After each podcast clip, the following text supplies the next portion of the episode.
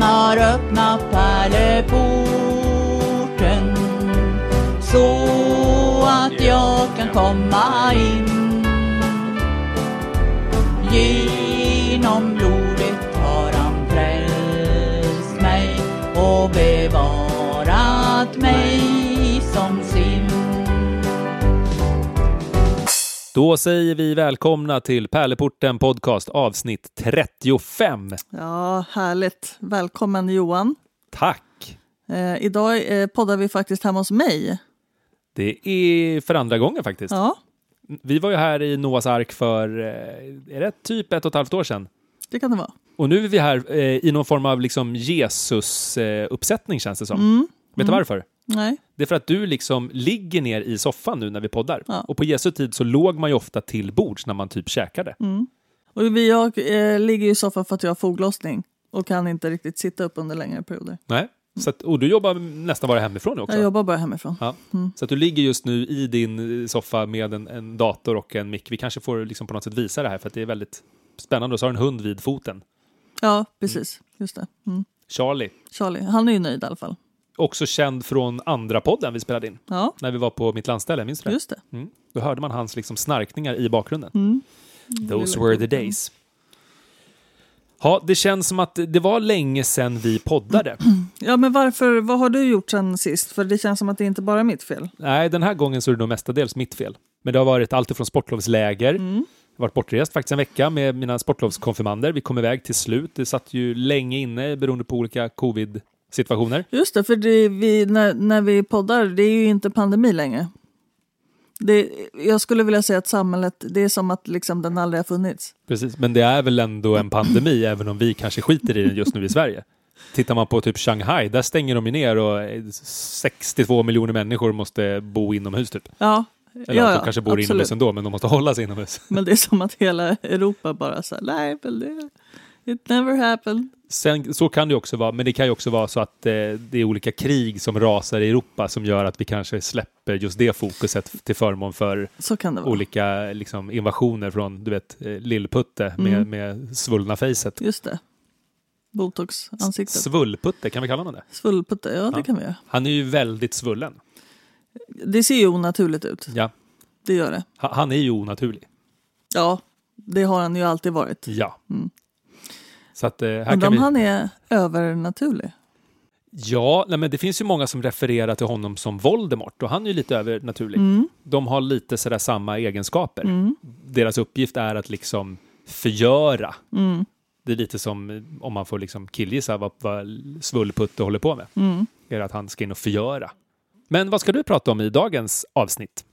Ja, men jag tänkte att vi skulle eh, ta upp en, en doptråd igen. Åh, dopet som eh, liksom aldrig dör, som vi säger. Exakt. Eh, ja, oklart där. Ja, ja, ja. Jag vet inte vad, det kändes bra i mitt huvud, men Ja, När- dopet som aldrig dör. Men det kanske inte gör det, eller? man får ju kanske evigt liv.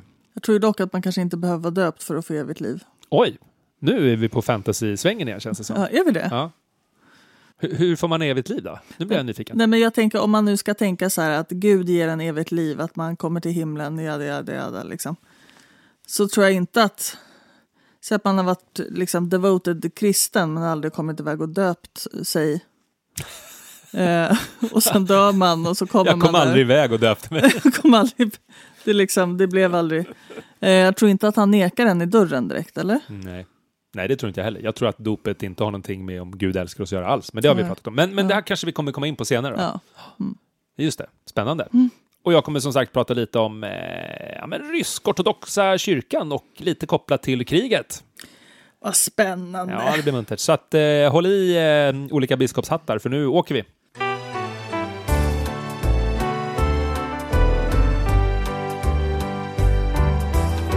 Jag vet inte om du minns vad vi pratade om förra gången? Vi pratade om eh, Gotlands biskop, före detta. Just det. Just det. Mm. Har du någon uppdatering där eller? Nej, inte mer än att eh, i eh, typ senaste Kyrkans Tidning så var det ett helt uppslag om liksom, hur synd det är om honom. Ja men visst var det det? Ja. Efterdyningarna om Precis. vad som har hänt. Jag, jag, I ärlighetens namn orkade jag faktiskt inte läsa det, men det jag uppfattade Nej. var att det var, det var väldigt synd om honom. Ja, Hur hans liv har blivit efter han liksom hängdes ut i media. precis. Inte hur liksom familjen mådde efter hans olika Nej. två års otrohetsaffärer, utan Nej. det här var liksom mer Vad han. mi, mi, mi. Åh, Gud. Ja, nej, men vi, vi pratade ju också om att eh, jag var, hade blivit så osäker på om jag skulle döpa mitt barn. Just det, det var Mm, förra avsnittet. Just det, berätta. Nej, men, eh, SVT kom ut med en ny eh, dokumentärserie som heter Gud som haver barnen kär som handlar om eh, barn som är uppfödda i olika sektsammanhang. Just det. Eh, och eh, jag såg då den här och kände att jag vill inte döpa mitt barn för att jag vill att mitt barn ska själv få välja ifall den vill ehm, b- ja, tillhöra ett trossamfund eller inte. Mm. Och sen pratade vi lite om det och dina barn är ju inte döpta, bland annat. Precis. Bland annat. Jag tänker att det här är som en diagnos. Liksom. Bland annat är de inte döpta, men de har också liksom, svag benstomme.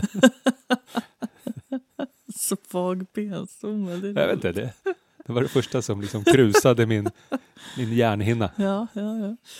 Eh, men eh, nu känner jag, jag känner att jag har fått tillbaka lite hopp om dopet just nu. Berätta om det. Eh, min kollega Alice, eh, som du också känner, är ju också kommunikatör då i eh, Nacka församling och har gjort en film. Eh, vi gör ju lite filmer ibland Oh. om vad som händer i Nacka församling. Jodå. Ja, visst. Tjusigt. Eh, Nej, men, och Alice har gjort en film om dopet. Och den var så himla fin den här filmen. Och då är det vår präst Ylva Jansson som är med och pratar om dopet och hur hon ser på den. Eh, Och jag blev så... ehm, eh, Konverterad. jag blev lite konverterad Ja. och nu känner jag mig lite mera pro att döpa barnet helt enkelt. Nej, det är sant. men, men kan du på något sätt sätta fingret på vad det var som gjorde att du ändå vände olika kappor efter dopvinden? Eller Ja, så men- säger man inte. Ja, men du fattar. Ja, jag, f- jag tror jag förstår ändå. Dels så påmindes jag om att Svenska kyrkan inte är en sekt alltid. Eh, Det är skönt att du blir påminn om det trots att det här är din arbetsplats. Ja, att du ändå precis. behöver se en film för att veta om att du inte jobbar i sekten. Det är- Bra där. nej men jag tyckte Ylva förklarade det väldigt fint om, alltså dels så, så eh, varför, hennes syn på varför vi döper folk eh, var ju väldigt mysig och fin tycker jag. Ehm, och att hon pratade mycket om att, eh, vi kan lyssna lite på vad hon faktiskt sa. Jag tror många nyblivna föräldrar känner en ofantlig tacksamhet och rikedom. Eh, Men också en litenhet. Både den här förundran över universums storhet, men litenhet också i ansvaret. Och då så kommer dopceremonin in som en möjlighet att få öppna det existentiella fönstret, brukar jag tänka. Eh, Där det finns en möjlighet att fler än vi som föräldrar, jag som förälder, eh, släkt och vänner. Att det finns någon mer som bär och ser. Ja, men fint ändå. Ja, men visst är det fint. Eh, och och jag, kan, jag kan också känna att jag vill att barnet ska vara del av den här linjen av döpta barn. Förstår du vad jag menar? Linjen av döpta barn, alltså de som har gått före och blivit döpta, att det är som någon slags society, en klubb typ? Eller? Exakt! Lite som Petrus-handen, du vet. Just det, när man blir liksom vigd som präst eller diakon så tänker man att det är Petrus hand som fortfarande smeker om liksom, genom tid och rum. Exakt. Mm. Mm. Men, men okej, men fick du den, liksom, det uppvaknandet från den här liksom, filmen? om, om man då jämför med hur jag tänkte innan så är det här eh, lite mer öppet och lite mer flummigt än vad jag kanske har än, än vad jag tänkte innan. Förstår du vad jag menar? Efter liksom den här sekt eh, scare eller vad man ska säga grejen. Det här eh, kan jag stå bakom och lite så här, skriva under på och vara så här, "Äh, men det här är ju liksom väldigt öppet för tolkning och behöver inte göra att mitt barn hamnar i en position där den känner att den behöver tro att demoner finns eller tänka, alltså liksom att Gud kan vara någonting bra och inte behöver vara något dåligt. kanske ska nämna också att jag också är uppvuxen lite i en frikyrka, sådär på ett hörn. Så att jag har dåliga erfarenheter. Ja, men det är ändå fascinerande att det är, i det den kontexten du ändå har verkat i så behövde du ändå få den här lilla pushen för att liksom Ja. förstå storheten med, med dopet i Svenska kyrkan så att säga. Ja. Mm. Ja, fint ändå. Men ändå så pass till den milda grad att du väljer att det ska bli ett, ett barndop och inte ett, liksom ett eventuellt då konfadop, att barnet själv får välja så att säga. ja, men, nej, men jag tror att det blir ett barndop. Då får ditt barn då ändå välja om det vill bli konfirmerat Ja, framgent, så att säga, Exakt. Mm. som blir någon slags bekräftelse på dopet som det ändå så fint är. Confirm, du vet. I min lilla dop, ehm, eller dop-research, så att säga. Jag har ju eh, eh, samlat ihop lite frågor från, från eh, olika lyssnare eh, som jag tänker att du ska få svara på. Du blev jag dopexperten i, Ja. i den här podden. Precis. Ja, jag härligt. tänker ändå att du har medverkat på ganska många dop. Det har jag, Mm. inklusive mitt eget. Ja, precis. Just det minns jag inte eftersom jag barndöptes. Ja. Hur gammal var du då när du döptes? Eh, upp till ett år kanske? Känner du att du gick miste om eh, en stor händelse i ditt liv? Ja, i retrospekt eh, så känner jag så. Eftersom jag tycker det är så otroligt härligt med konfirmanddop. Eh, så att eh, på så sätt kan jag göra det. Det var också roligt, bara en liten eh, anekdot här. Vi var ju uppe nu på sportlovet vecka 9 uppe i Trillevallen med våra sportlovskonfirmander. En eh, väldigt härlig grupp, men också ganska stökig grupp. Eh, och då hade vi dop uppe i eh, det som kallas för stavkyrkan, där fem konfirmander blev döpta utav Micke, våran präst. Och vid något tillfälle när han liksom vände sig ut mot eh, ja, församlingen, då, ungdomarna som var samlade där i kyrkan, så hittar de här ungdomarna typ fem stycken så här Gandalf-stavar. Du vet, som så, står lutade mot väggen i kyrkan, som så här vandringsstavar. Så bara tar de upp dem och liksom bara håller i dem. Han vänder sig om och bara tittar, så bara, vad var det som hände? Och bara börjar liksom asgarva, för det var så himla märklig situation. För de gjorde ju lite så som de själva, det här är, så här kan man göra. Ja. Så att, eh, vi har haft några sådana tillfällen där vi har tittat på varandra och bara, bara liksom skrattat, för det är så här, vad händer? Ja. Så att det var väl en, eh, en 3 plus-anekdot ändå från ett eh, Gandalf-dop uppe i norr. Roligt det låter med Gandalf-dop. kanske ska bli, man får välja sin inriktning, så här Ja, sci-fi-dop precis. liksom, för att göra kyrkan lite mer attraktiv. Hur, hur, Precis som vixlar i Vegas, då kan man säga Ja, men Elvis-vixel och så exakt. vidare. Ja. Vi ska börja med så här, Sagan om ringen-dop, Game of Thrones-dop, cosplay-dop. eh, hur, hur, jag tänker ehm, Star Wars-dopet, hur Ja. går det till? Ja, men det kanske är att, eh, att det är liksom prästen är utklädd till någon form av jedi, Mm. kommer liksom i, i kåpa och allting. Och sen då när man på något sätt gör fridshälsningen så har man någon form av lightsaber i Mm. handen. Och så har man det där ljudet när man gör fadern och sonen, så wom, wom. Det skulle kunna vara coolt. Eh, och sen så det här med att hålla handen över och sväva lite, det är ju väldigt jedi-kompatibelt. Jag tänker att alla barn också är Baby Yoda, Mm, det är snyggt. Grogu. Grogu. Och så får man olika bevingade citat liksom. Ja, ja, precis. I Från någon Yoda. konstig ordföljd. ja men precis. Ska vi släppa det här spåret nu? Ja. Eh, Du hade några frågor i varje fall innan det, innan det ballade ur. Den det ballade ur. Mm. Eh, första frågan är hur kort eller lång är en dopgudstjänst?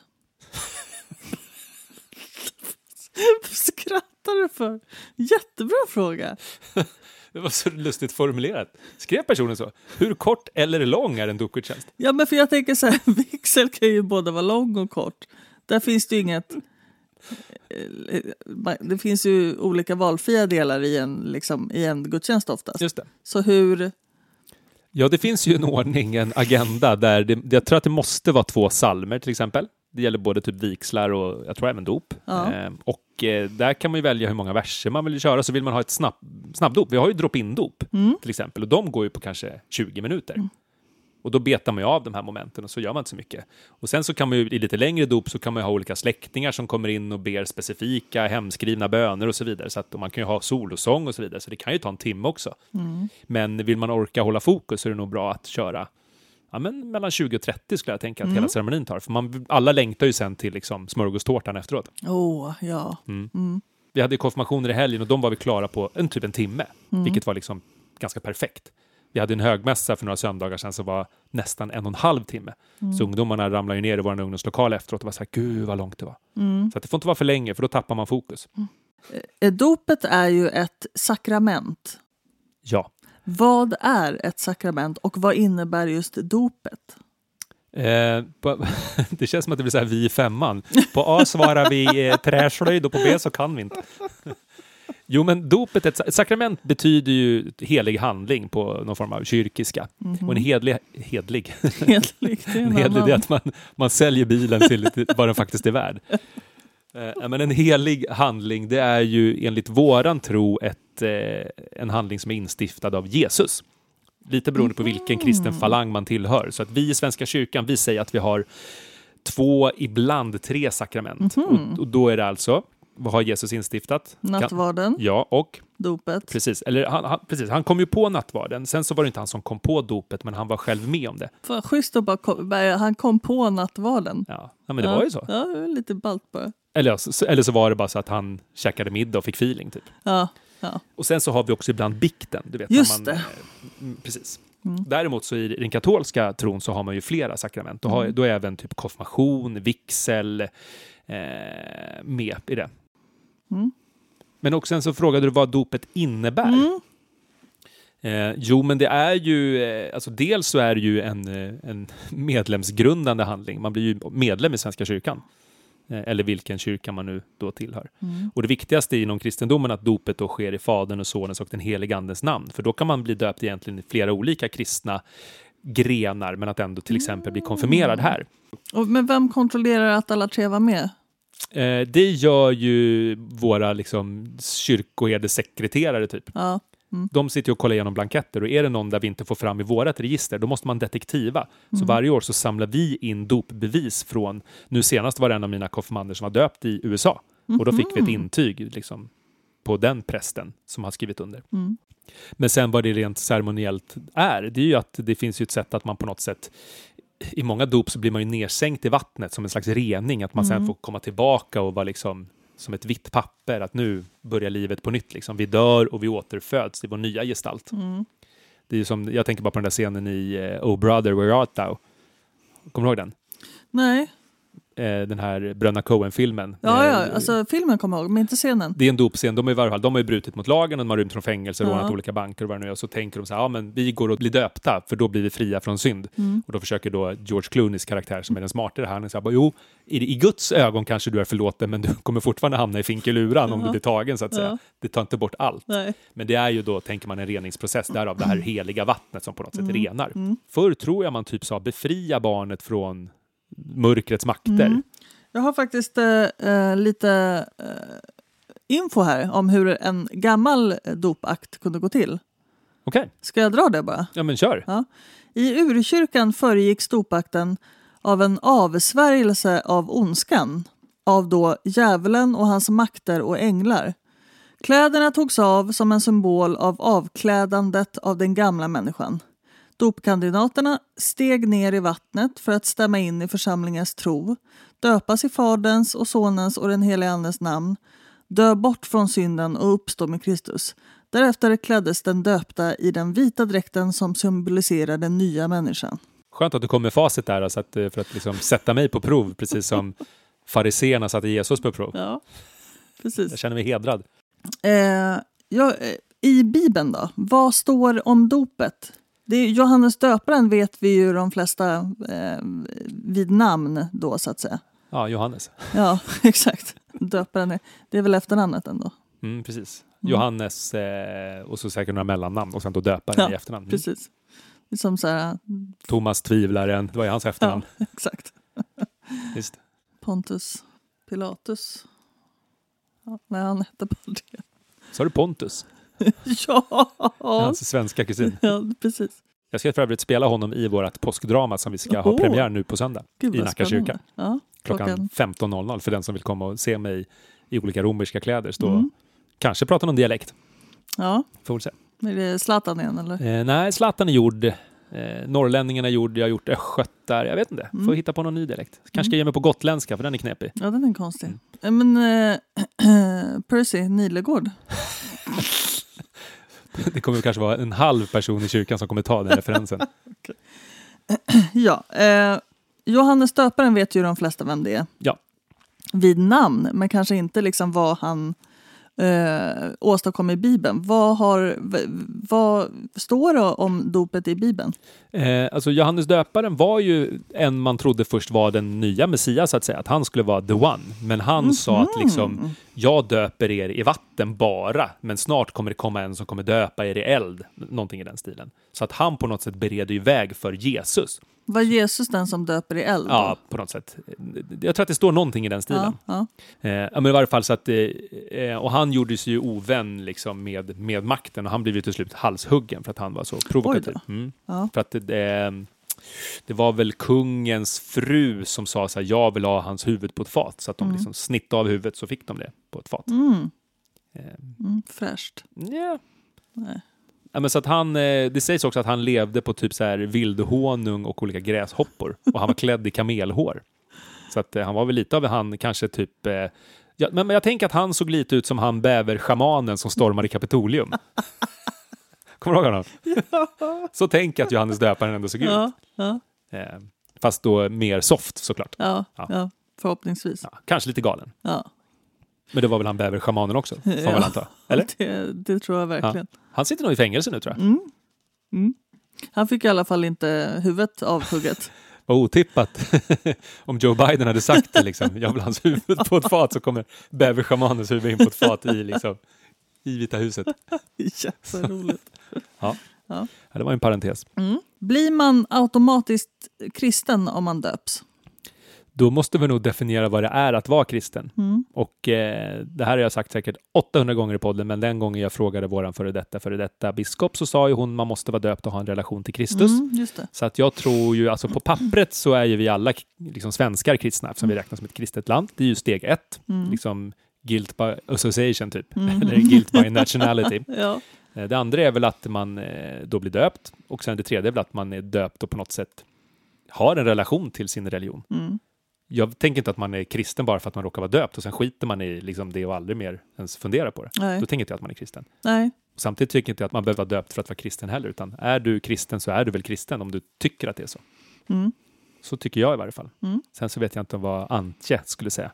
Nej, The, the mother of all bishops. vi får fråga henne kanske. Mm.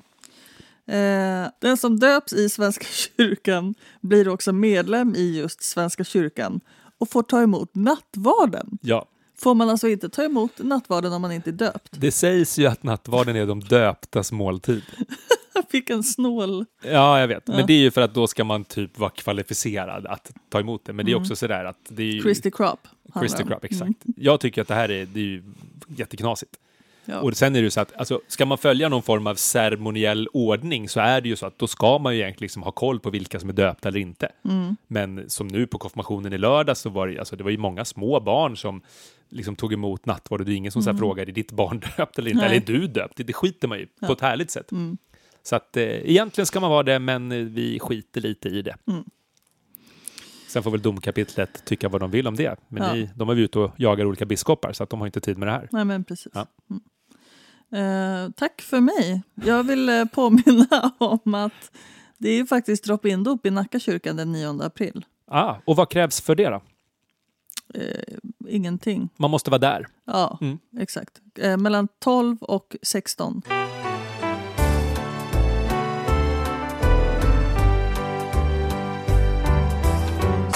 Nadja, känner du till patriarken Kirill? Ja, Eller kanske Kirill? Ki- Kirill? Kirill. Kirill? Kirill? Kirill? Hur Det som är helst- fint i landet. Ja, precis. Det, det är ju fint när man hör det så här, men när man vet lite vem det är så är det inte lika fint längre. Nej, Eh, okej. Det här är i varje fall liksom eh, huvudgubben i den liksom rysk-ortodoxa kyrkan. Men vad, förlåt. Kan vi bara gå igenom det viktigaste? Vad betyder det att den här mannen är en patriark? Vad är en patriark liksom? Ja, men det är liksom eh, såklart då manligt liksom överhuvud. I det här sammanhanget så är det då den religiös andlige ledaren, liksom the big baus för hela rysk-ortodoxa kyrkan som är typ 150 miljoner pers. Så det är typ en liksom, eh, rysk-ortodoxa motsvarigheten till en påve? Ja, det vet jag faktiskt inte om man kan jämföra så. De har ju flera patriarker, men det här är liksom the, the, the grand master, eh, liksom patriark. Eh, Gubbe med hatt, liksom. Det man tänker sig, skägg och ja, men sådär, någon form av osoft Gandalf. Och anledningen till att det blir den osofta aspekten, det är ju för att eh, ja, men, eh, g- ganska gamla osunda värderingar och sen så eh, inte minst nu när det råder ett liksom, fullskaligt krig i Ukraina där då Svullputte har fått för sig att han ska gå in. Eh, och då är det ju så här att många hyfsat eh, normala liksom, religiösa ledare går in och på något sätt, de kanske inte fördömer just liksom, Putin i hans eh, operation här utan det är mer att de, de tycker att krig är hemskt och olämpligt och det här måste sluta. Och det är ju ändå ganska signifikant för de flesta. Förutom då den här Kirill, eller Kirill eller vad han nu heter, Kirill. som eh, på något sätt har inte bara liksom gett sin välsignelse till liksom de ryska soldaterna inför att de skulle gå in, utan han liksom, ja, men supportar den här liksom, det här kriget helt enkelt. Och det känns ju, eh, bara spontant, det känns ju så himla, himla gammeldags, gör det inte det? Ja, Gammeldags och ganska okristet va, eller? Ja, det, i det här sammanhanget så känns det ju som att de blir ju synonyma någonstans. Ja. Alltså, alltså man, det känns ju som att man måste tänka liksom, hur var det på medeltiden när man gick in med olika korståg och tänkte nu ska vi dräpa de jävlarna. Liksom. Det, det känns som att det här gör man inte i modern tid. Nej, Dels- fruktansvärt omodernt. Ja. Att dels som någon klas- slags kristen förespråkare, det är så här, har du ens läst det du förkunnar? Så här, vad, vad börjar det? Men, men hur som helst, D- jag, jag blir ändå nyfiken lite på det här, för att jag känner mig tämligen oinsatt i liksom hela den rysk-ortodoxa historien. Jag vet ju knappt vad det är. Så att jag har ju, som du vet, är jag en vän av forskning, så att jag har ju forskat djupt och innerligt där. Eh, och då är det så här att man måste liksom sätta hela den här liksom invasionskriget i lite ett större perspektiv. Eh, för att det är ju så att när man tänker på Kiev, det är liksom där som, har jag förstått det som, liksom ursprunget till hela liksom Ryssland och det moderna liksom Ryssland. Att där var, när man går tillbaka till typ så här 800-talet eller om det var 900-talet, så typ när Ryssland bildades så, så var ju liksom Kiev the, the, liksom the place.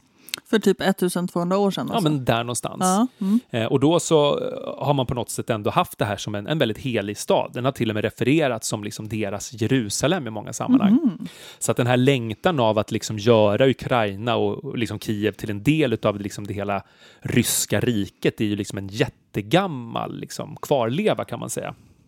Eh, Ja, men för det är ju så här att under typ Sovjettiden, alltså det var väl vad kan det vara, 70 år typ, under liksom den, det förtrycket och liksom när de claimade stora delar utav Östeuropa och även liksom Asien och det här sa “We got a flag”. Vilka, vi, vad för slags årtal pratar vi? Muren föll ju 89 eh, och, eh, och då hade det väl varit typ 70 år, så att det är någon gång i början på 1900-talet då som, som liksom det här debaclet började kan man väl säga. Jag tror det var i alla fall. Men då var det ju så att under den tiden, under hela liksom, eh, kommunismeran, så var ju typ religion inte någonting som var, man såg med blida ögon, så att säga, utan det var ju frown upon. Eh, så att där, därför fick man ju på något sätt utöva sin religion i tysthet. Eh, faktiskt tills Jeltsin kom på något sätt då återinförde religionsfrihet igen i, liksom, i Ryssland och eh, det ryska riket. Eh, Det var ju också kul för att han vågade öppna för en liksom ny sy- syn så att eh, genom Jeltsin så fick man ju en religionsfrihet inte bara utav den liksom rysk-ortodoxa kyrkan utan han på något sätt gav ändå eh, grönt ljus till typ olika frikyrkor, olika liksom västerländska eh, liksom subkyrkor också. Eh, Och där inkluderas även typ McDonalds och Starbucks som också fick sin väg in där. Sen efter det så kom Putin som på något sätt eh, återställde liksom den rysk-ortodoxa kyrkan som sin huvudreligion. Så att han ansågs då utav många liksom rysk-ortodoxa som att äntligen så, så fick han komma och claima makten och då blev liksom kyrkan äntligen vad den har varit. Hur som helst, det här verkade ju funka då och Putin var väl nöjd med det. Tills dess att 2018 så fanns det en patriarkgubbe i Konstantinopel som hette Bartolomeus som erkände, lyssna nu, den ortodoxa kyrkans självständighet även i Ukraina. Så att de fick på något sätt bli en egen enhetlig kyrka inom Ukraina då, medan de tidigare har kanske då tillhört hela den rysk-ortodoxa falangen i hela liksom stora Ryssland så att säga. Eh, och, eh, och han är väl liksom eh, kanske ännu högre i rang då på något sätt. Någon slags semipåve kanske, eller någon jedi master. Han kallades faktiskt också för den gröne patriarken på grund av sitt miljöarbete. Oj, Bara en sån sak.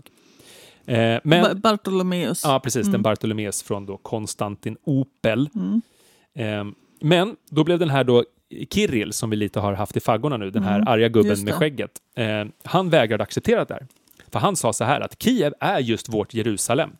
Eh, Eh, och sen då det här kriget har brutit ut så har då typ 170 ändå rysk-ortodoxa präster vågat öppet kritisera det här medan gubben Kirill då har vägrat acceptera det här. Mm. Bland annat så sa han i en predikan bara för typ några veckor sedan att det som just nu händer i Ukraina det är en metafysisk kamp mot gayparader. Ah, Vad, vad, vad har du för take på det uttalandet? ah. vad ska man börja? vart ska man börja? Ja, det, det, det är så dumt så att man orkar inte ens tänka på det. Nej. Men sen är det ju så här att, att eh, Putin, han har, ju, han har ju gått om stålar eftersom han har väl liksom snott av det ryska folket Mm. under alla dessa år. Killgissar jag med halv säkerhet. Mm. Och så har han också gett jätte, jättemycket pengar till då Kirill och hela den liksom ryska kyrkan för att liksom få bygga upp kyrkor. Och det är väl lite som moderna avlatsbrev. Mm. Och på något sätt då har den ryska kyrkan gett honom någon form av andlig legitimitet. Så att de är ju superbundisar. Så att det här är ju det som påminner om avlatsbreven, det som Luther rasade mot på Mm. 1500-talet. Det har ju liksom skett i modern tid i Kan du, Ryssland. kan du dra en snabb historisk eh, uppfräschning av minnet när det kommer till avlatsbreven? Ja, men att du på något sätt kunde köpa dig fri från både synd och tid i skärselden genom att du donerade pengar eller gjorde goda grejer mot någon, liksom, eh, typ motsvarande biskop eller någonting, så fick du skriva. "Ah, Men Nadja, du är härmed så behöver du inte brinna så länge i skärselden Okej. och dina döda släktingar behöver inte heller brinna. Nej. Mm. Du köper dig fri från synd och cashen går till oss, typ. Väldigt förenklat. Litet muta skulle man kunna säga. Ja, Så här ganska i- tydligt. Ja. Ja. nej, men så är det i varje fall. Mm. Och ehm, då tänker man ju också så här att hur kan det fortfarande vara så i våran ändå hyfsat moderna värld att liksom kyrkliga andliga ledare kan gå in och på något sätt legitimera krig? Är det Mm. inte ganska ofattbart ändå? Men alltså har inte Putin lyckats liksom hjärntvätta ganska många personer? Ja, alltså jag vet inte om det är hjärntvätt eller om det bara är renodlade hot. Mm. Det är ju som att eh, Ja, precis. du, du, alltså du får ju 15 år i finkeluran om du säger att det är ett krig i Ukraina. Så att jag tror att hjärntvätten är inte så tydlig, även om det är Nej. säkert några som har gått på hans liksom, idioti. Men att framförallt då ehm, ja, men hoten. Tänk dig själv om man skulle bli så hotad att liksom, säger du emot mig så, så hamnar du i finkan. Och till och med vår högsta andlige ledare står på min sida och välsignar oss. Jag har till och med Gud på min sida. Ja. Då är det ju svårt att på något sätt hävda motsatsen. Eller att ens våga göra det i varje fall. Även om kanske fler röster nu liksom höjs. För sen har man varit också ganska kritisk mot den rysk-ortodoxa kyrkans liksom falang i Sverige. För att de har varit lite för mesiga tycker man. Men de kanske också är beroende av liksom Putins pengar. Det, det Ja. kan jag bara spekulera i. Men alltså att man inte vågar tydligt ta avstånd ifrån det. Det är lite fegt. Eller vad säger du? Mm. Jo, absolut, men jag tänker också att det kanske inte är så himla, som du säger med hot och sådär. Det kanske inte är så lätt som att bara ta avstånd. Även om man skulle vilja det. Nej. Förstår du vad jag menar? Ja, men absolut. Jag, jag, jag förstår. Och jag, och jag, det är ju säkert alldeles så enkelt som man tror, men i mitt huvud så får det vara lite enkelt här och nu för att Mm. vi, vi orkar inte bre ut oss så mycket i olika teorier. Men, men jag tänker ju att jag, jag har ju ett förslag här i varje fall. Mm. Och det är ju att om man på något sätt kan ena alla kristna kyrkorna. För att eh, Putin, han var ju någon form av hedersordförande inom typ judo... Eh, förbundet, vad det nu kallades, för att eh, han har på något Alltså sätt supportat. Mm. kampsport. Ja, fast precis judo. Och då så har han då varit heders... s- Jag vet inte, sensei kanske inte heter, men någon form av hedersperson inom judokulturen. Och då har då judoförbundet internationellt tagit ifrån honom den här hederstiteln och sagt så här, you're no longer the, the super judo person. Och då kanske vi då, alla kristna samfund, kan enas för att liksom ta av Kirill den här liksom påvehatten, Ja, ja, ja, men eller visst. hans rysk-ortodoxa hatt. Ja. Att vi på något sätt, i samma statement som med judon, så tar vi av honom liksom. Du får inte längre bära den här hatten Nej. eller, eller käppen eller kräcklan eller vad man nu har. Just det, kräckla heter det. Precis, det är ju biskopens pinne. Ja. Kan vi göra så? Gandalfpinnen. Ja. Ja, det, det här måste vi ju ta upp med någon som eh, kan ta det vidare. Så att vi här kan åtminstone säga att enligt oss eh, i Pärleporten Podcast så är då Kirill hattlös numera. Ja, hatt och kräckellös. Precis. Hör du det? Det här kommer få dig att ändra dina tankar när du välsignar olika Mm. Ja. krigshandlingar. Verkligen. Ja, nej, jag hade inte så mycket med på det. Jag tyckte att ehm, det kanske är sagt Ja, det mesta. Mm. så får vi låta det här sjunka in bara. oh, herregud. Ja. ja, men sådär, sluta använda religionen till konstigheter. Ja, men den verkligen. tiden är förbi. Ja, ja, det är ju Religionen- så omodernt. Religionen är konstig som den är ändå. Ja, Så låt oss få vara härligt konstiga. Ja. Ja men Nadja, vad härligt att jag fick komma till dig här än en gång i Noahs ark eh, och eh, få vara i närheten av olika kackerlackor, Mm. ormar, fiskar och en och annan groda kanske. Mm. Och hunden. Och hunden då. Charlie som har legat här på golvet och snosat under hela podden. Väldigt mysigt. Se om du har honom i, när du klipper sen. Mm. Och så får vi se när vi ses nästa gång då. Förhoppningsvis om två veckor. Om eh, Gud vill. Och eh, Putin tillåter. Ja, exakt. Vi ses! Vi ses. Hej då. hej!